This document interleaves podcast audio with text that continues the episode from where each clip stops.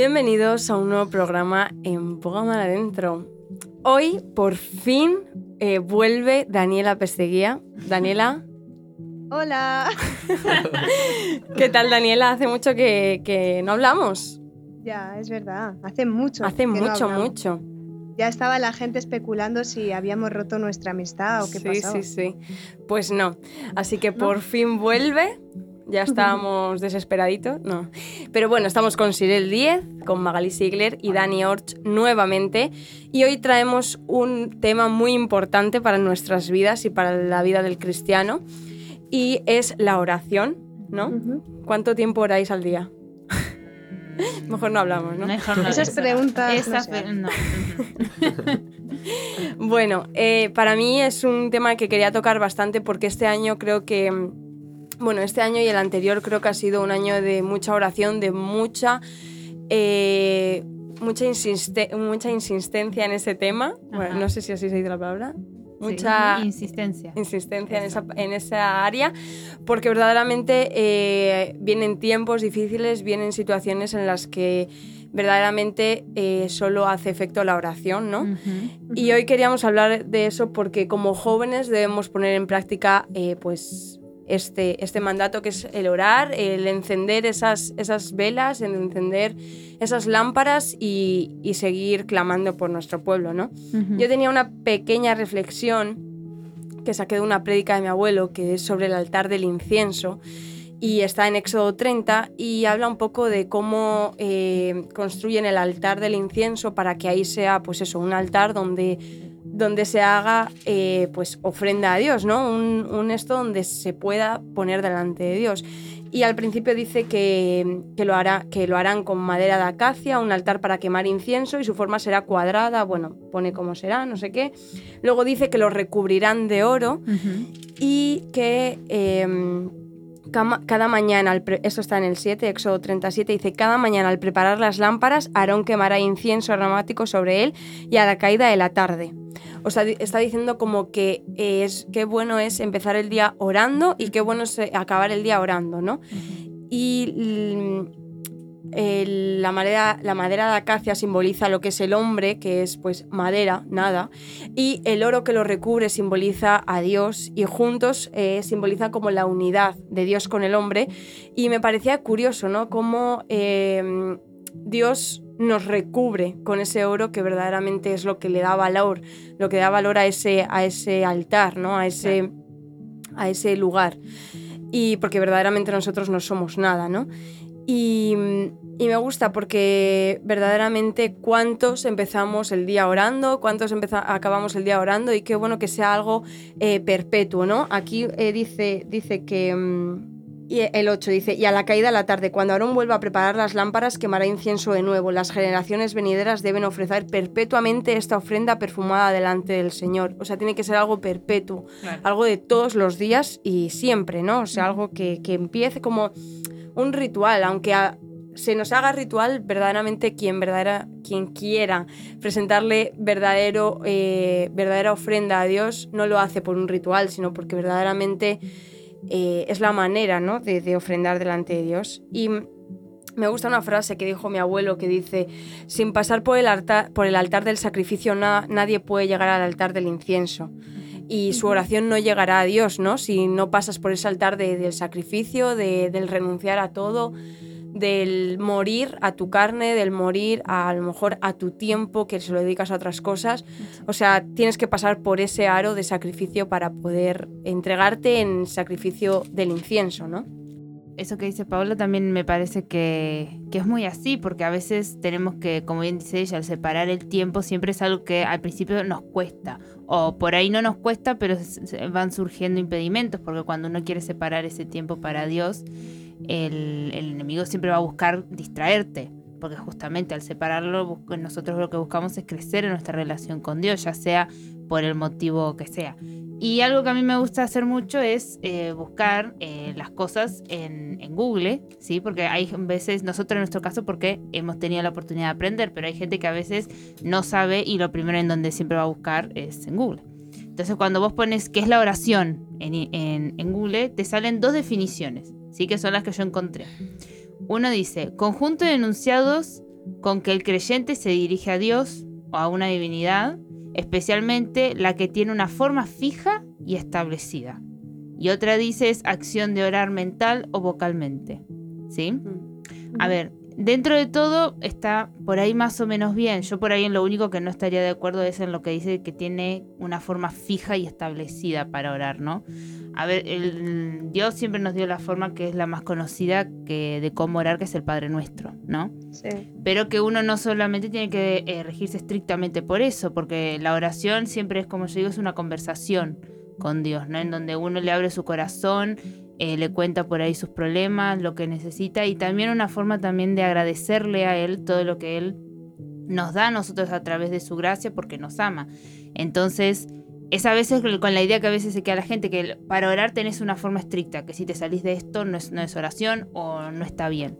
¿no? El orar en sí yo creo que es, es, como se dice una conversación, que por ahí no la estás teniendo con un amigo, pero la estás teniendo con Dios.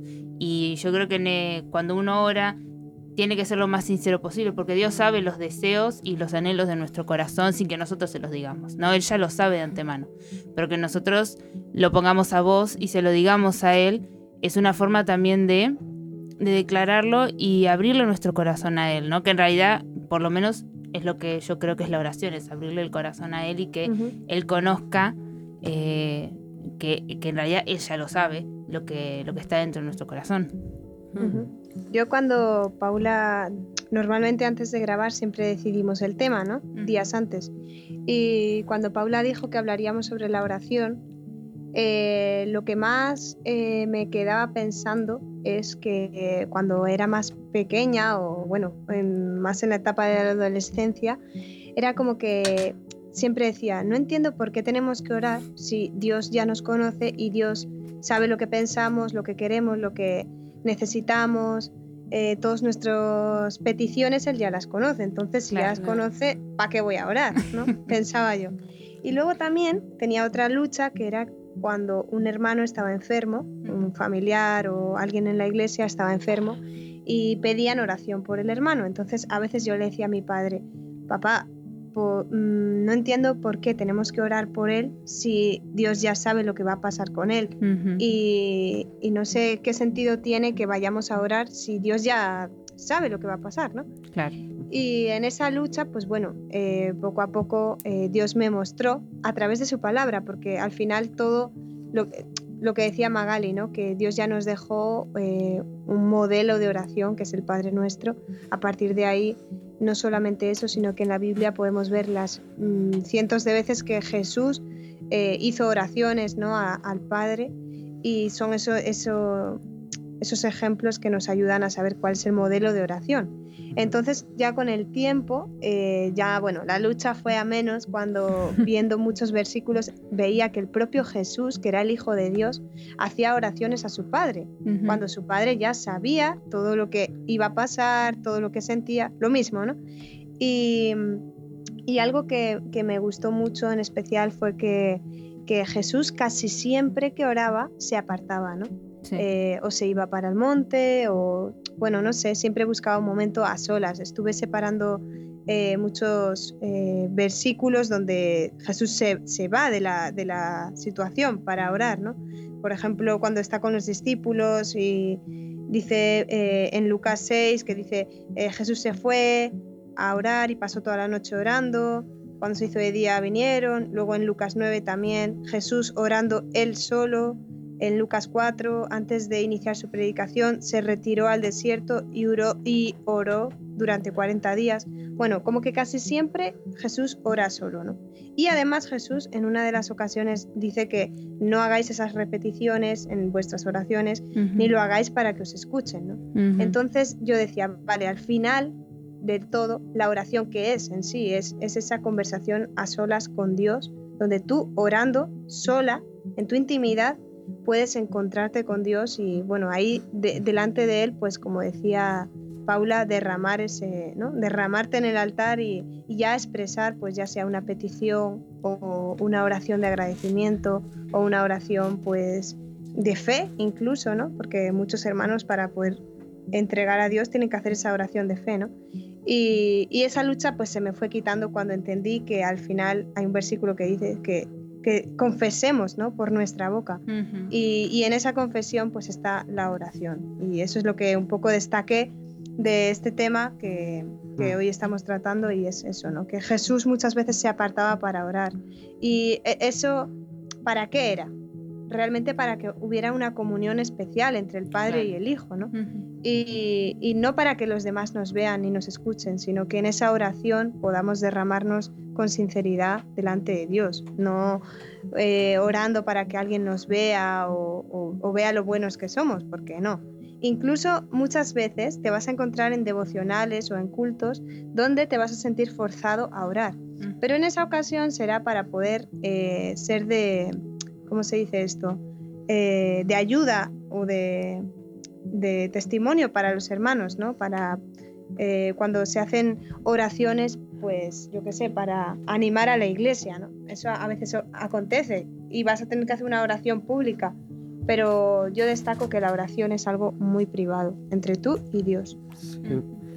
Sí, yo eh, es algo que siempre me ha costado lo de orar y cuando dijo Paula el tema de la oración, eh, yo me fui, bueno, mi padre me, dijo, léete Mateo 6, eh, 5, que ahí te explica cómo, cómo, es, eh, cómo es el orar, cómo Jesús te enseña a orar.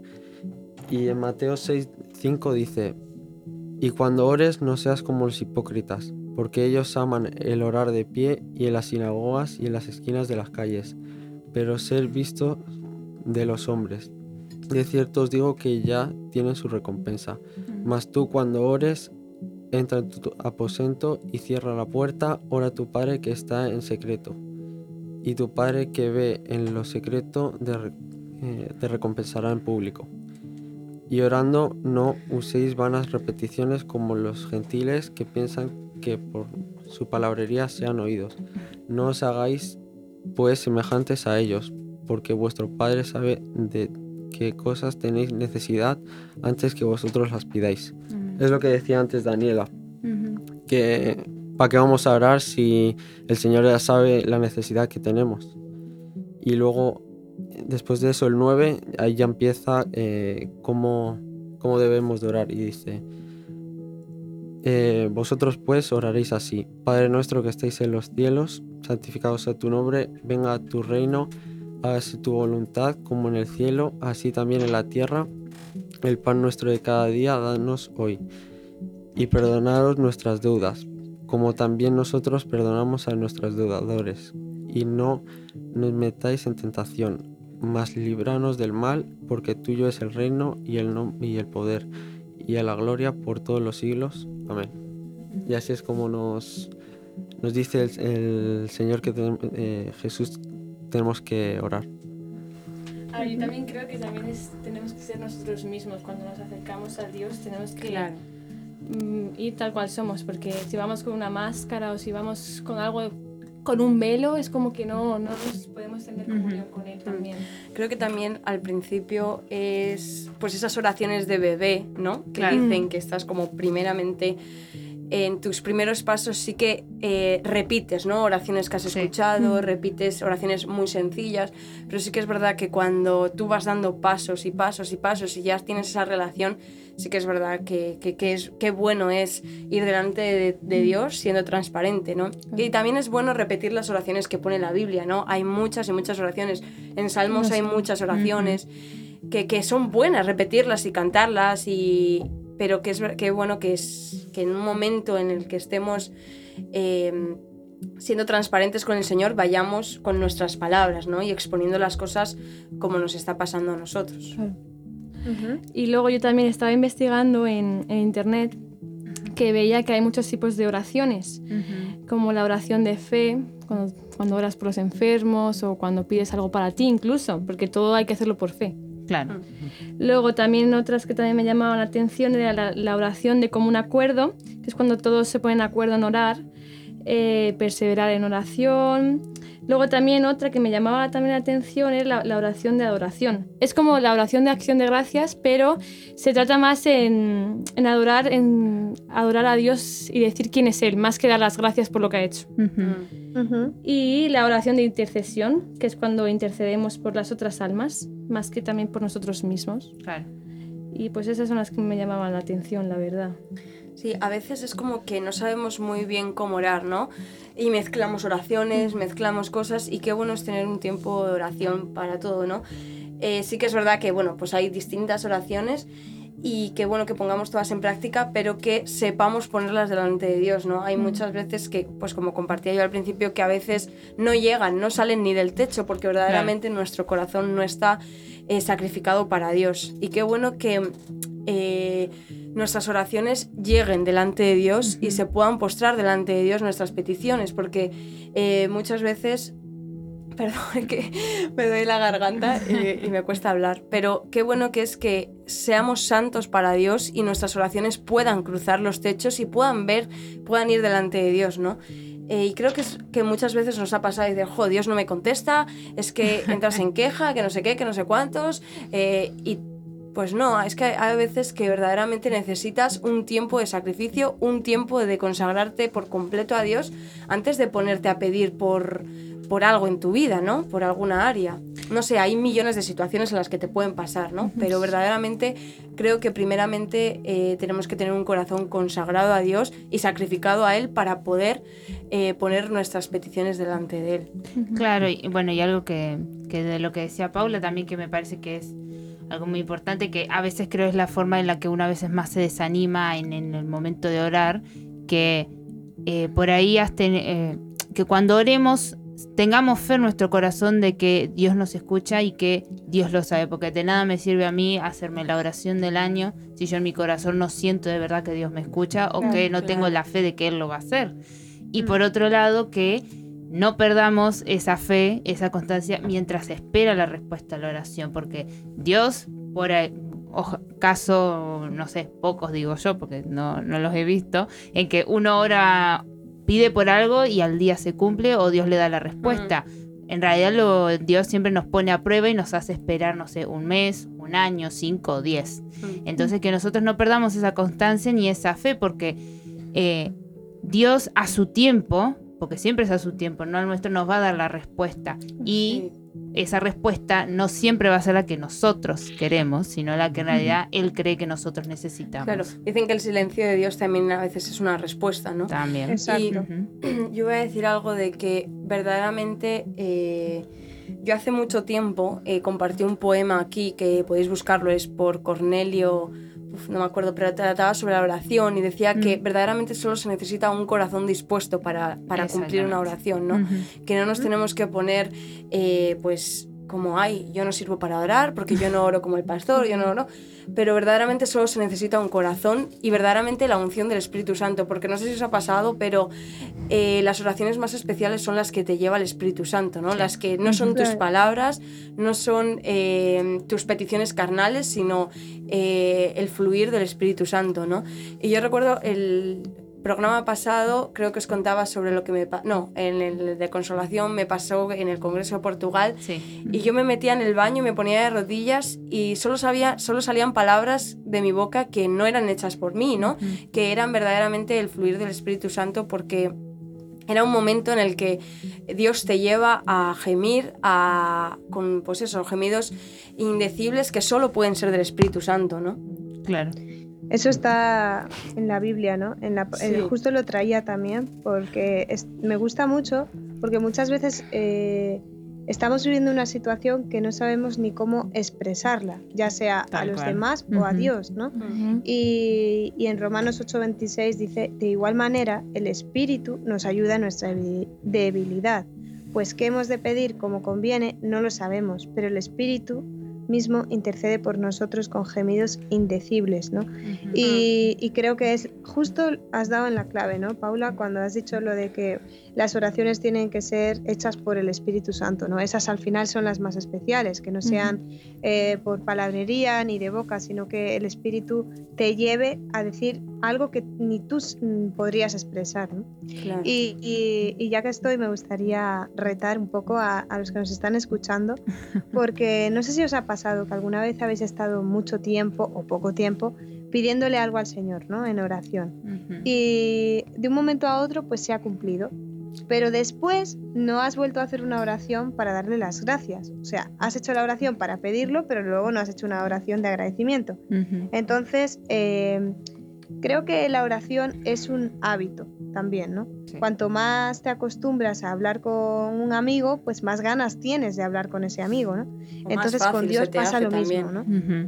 Y, y os reto a que esta semana, pues mm, por esas cosas que tú ya has pedido en otra ocasión y Dios ya te las ha concedido y te has olvidado de darle las gracias, pues te reto a que en esta semana hagas oraciones dando gracias y menos pedir y más mm, agradecer. Eso. Luego otra semana, otra semana te reto a que ores pues por tus hermanos. Eh, cada día que puedas acordarte de un hermano en especial, en específico, y dediques una oración para esa persona. Y así, que cada semana te puedas retar a algo y así la oración a veces no se te va a hacer tan monótona ni rutinaria, porque esto pasa. Yo, por ejemplo, a veces se me hace un sacrificio orar y no entiendo por qué. Mm. Yo ahora me estoy acordando de una anécdota que tengo con mi abuelo, que si él sabrá que siempre que nos subimos en el Sí, coche, siempre, siempre. ora. Lo primero antes de arrancar, orar. Ora. Y me acuerdo que una vez pues estábamos en el coche orando y luego me dijo, no hay que sentirnos mal cuando no llegamos a orar las 24 horas del día, ¿no? Hay un, hay un eh, versículo que dice orar sin cesar, ¿no? Sí. Sí. Orar constantemente y pues si tú lo llevas como un acto religioso, obviamente te sientes mal porque no puedes estar orando las 24 horas del día. Y me Claro. dijo, pero para eso está el Espíritu Santo, ¿no? Claro. Que, intercede por, que intercede por nosotros e intercede con el Padre, haciendo esas oraciones que nosotros no podemos llegar a hacer, ¿no? Entonces, qué, es, qué bueno que tengamos esa comunión con el Espíritu Santo para que Él pueda interceder por nuestra vida cuando nosotros no podemos, ¿no? Cuando nuestra mano, cuando nuestro alcance no puede, ¿no? Entonces, pues por ejemplo, las 8 horas de la noche o pues cuando estás, no sé, hablando con otra persona, obviamente no se puede estar las 24 horas, es imposible Claro. pero eh, sí que es una manera posible de tener esa comunión con el Espíritu Santo y que el Espíritu Santo interceda con el Padre en vez de ti, ¿no? Y, Mm. Pero eso no es, ah, no, ya tengo al Espíritu Santo que intercede por mí, sino tener esa comunión con el Espíritu Santo y saber pues que tú haces lo que está en tu mano y que lo demás es lo que llega al Espíritu Santo y Dios y, y las personas, y bueno, el esto espiritual. Pero verdaderamente no hay que sentirnos culpables cuando pues no llegamos a todo. Porque Claro. verdaderamente hay algo detrás de nosotros que sí que llega a lo que nosotros no llegamos, porque por nuestras propias fuerzas no vamos a llegar a todo, aunque nos lo propongamos al milímetro y aunque no, porque por nuestras propias fuerzas no puede ser, pero qué bueno que es esa gracia que, que lo que a nosotros no llegamos, Dios sí llega, ¿no? Y el Espíritu Santo sí llega por ti, ¿no? Y No, no hagáis como hacía la Dani adolescente que decía, va, Dios ya sabe todo lo que pienso, ¿para qué voy a orar? eso. Confiesa con tu boca, porque además hay un versículo que dice que con el corazón se cree para justicia, pero con la boca se confiesa para salvación. Sí, Al claro. final se está refiriendo a la oración, ¿no? Con tu boca vas a confesar y de esa forma Dios te puede salvar, ¿no? Sí. Claro, hay algo que me gustaba mucho lo que decía Paula también, era que nosotros eh, en ese momento de la oración, ¿no? Que estamos en... Es como un- es una conexión que tenemos con el Espíritu y el Espíritu también obra a donde nosotros no podemos llegar, ¿no? Como decía ella. Y también eh, lo que me gustó mucho también es el hecho de que nosotros hagamos dentro de nosotros lo mejor posible para que se pueda cumplir eso. Obviamente que nosotros somos humanos y todo lo podemos hacer, pero que nuestra oración se vea respaldada también por nuestras acciones, ¿sí? Por ejemplo, si yo estoy orando, no sé, para que algún amigo mío que no conoce al Señor lo reciba, ¿sí? Yo puedo orar, orar, pedirle al Señor que interceda, pero que yo también tenga ese sentido de acercarme a Él, de querer bendecirle, de ayudarle, de lo que sea, que porque de nada me sirve orar por su vida, pero yo ni hola le digo, Claro. porque al final eh, tu oración eh, va sale de tu boca, pero está vacía porque no estás haciendo nada para bendecirle, ¿sí? Sino que nuestra oración, ya sea por, por lo que sea que oremos o lo que le pidamos al Señor, que nosotros también la respaldemos con nuestro hacer, ¿sí? ya sea ir a hablar de un amigo o por ahí ni siquiera hablarle de Dios, ir y ayudarle en lo que necesite y serle de ayuda y que sepa que eh, puede encontrar un pronto socorro nosotros, en si es en ese caso, pero que nuestras oraciones, eso que también se, se puedan reflejar en nuestra vida, que no sea solo algo que decimos en un momento con el Señor, que está bien, a solas, que está perfecto, sino que también sea un reflejo de, nuestra vida y lo que nosotros queremos hacer. Porque eh, la fe sin obras es muerta, ¿no? Exactamente. Yo me acordaba ahora de una anécdota también, eh, estando allí en Alcorcón, un saludo al Alcorcón. Y fueron de las primeras reuniones de oración que tuvimos. Y, yo me acuerdo que me invitaron y yo estaba súper nervioso. Y yo les dije, bueno, sí, voy a ir, no sé qué. Y ese día no fui. Y porque puse excusas, porque a mí me da mucha vergüenza y todo el tema. y luego, después de esa reunión, vino Orca eh, Andino y me dijo, no es para que me agradezca a mí, sino para, para Dios. Claro. Y, porque también hacía, hace falta orar eh, en público, bueno, y, eso. Entonces fui y pues eso, eh, oré sin, sin vergüenza. Bueno, sí, tenía vergüenza, la verdad, pero poco a poco el Señor me la está quitando y es por eso, por orar. Así que... Sí, es que al final eh, al principio cuesta, ¿no? Porque cuesta levantar tu voz si te vas a equivocar, si no vas a decir lo correcto. Pero realmente cuando ya te sueltas y ya es algo eh, que haces todos los días, es algo que luego te sale solo, ¿no? Y... Eh, ¿Qué iba a decir? Y yo estaba pensando ahora que cuando estábamos hablando, cuando yo estaba diciendo lo de antes, que no hay que llegar ni a un extremo de religiosidad, de orar, orar, orar, ni a un extremo de vagueza, de, como decía Daniela, ¿no? Ah, no, yo no oro, eh, Dios se encarga, ¿no? El Dios sabe todo. Pero eso antes, ¿eh? No, sí, sí, pero hay muchas vidas que lo siguen pensando, ¿no? Y qué bueno que es que entendamos el poder que tiene la oración, ¿no? El poder que tiene el que tú, eh, no solo para tu vida, ¿no? Sino para verdaderamente el salvar almas, el curar enfermos, el, eh, la obra, la necesidad de, esta nación, el perdón, cada cosa que... y una de las oraciones que decía Sirel, que era eh, la oración intercesora, ¿no? Cuando se reúnen, no, no sé si era la intercesora, pero cuando se reúnen personas para orar por algo. Y lo hemos visto, hemos visto cuántos milagros eh, cuando se ha llegado a mutuo acuerdo y hemos quedado para orar por algo, hemos visto el fruto de esa oración. ¿Por qué a veces nos cuesta tanto orar si realmente siempre que oramos hay una respuesta?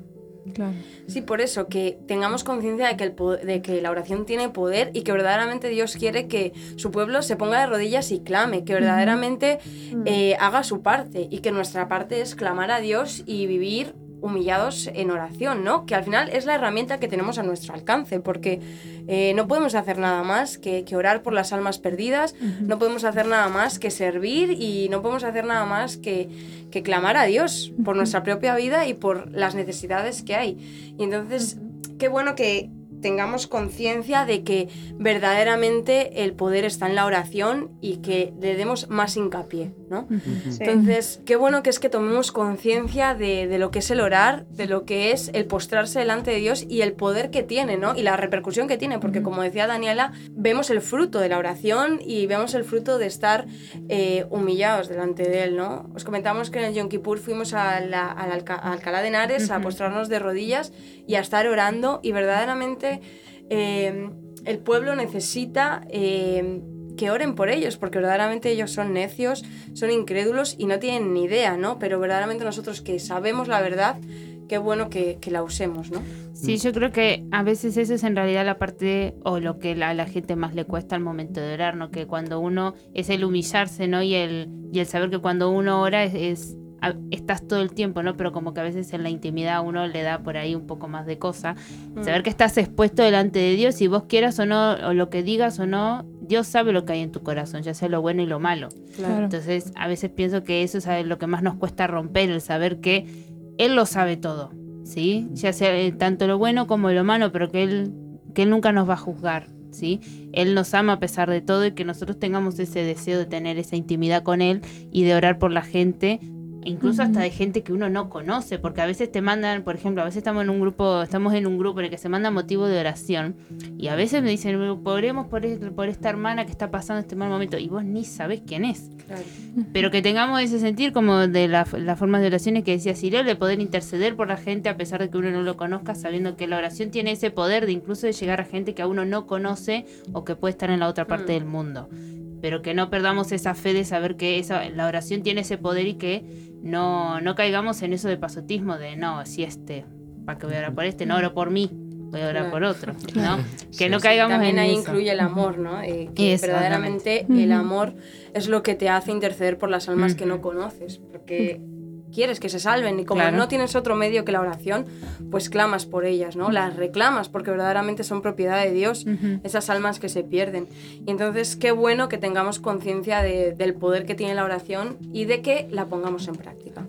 Porque con la práctica, al final luego te sale solo. Si es que al final nadie nace sabiendo, Claro. yo recuerdo que a mí me costaba un montón, un montón. Yo- Y al final, co- bueno, como dice a Dani, Yo no salía de gracias sino por los alimentos en precisamente sí, sí, en esa. Yo ni esa. pero buenas noches, gracias por esta noche, basta.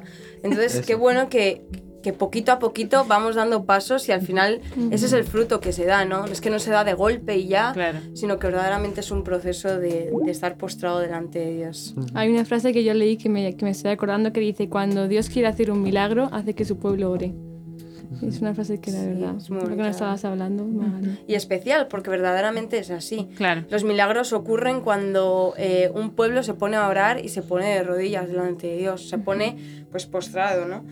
Y mm, qué bueno, pues eso, que no hay nada más que decir, verdaderamente es eso, que la oración tiene poder y que seamos conscientes de que esta tierra necesita mucha oración, esta tierra necesita eh, que los cristianos que saben que la, que, que la tienen a su alcance, bueno, todo el mundo la tiene a su alcance, pero los que verdaderamente saben el poder de la oración, que lo usen, porque verdaderamente eh, pues somos llamados a, a seguir luchando, ¿no?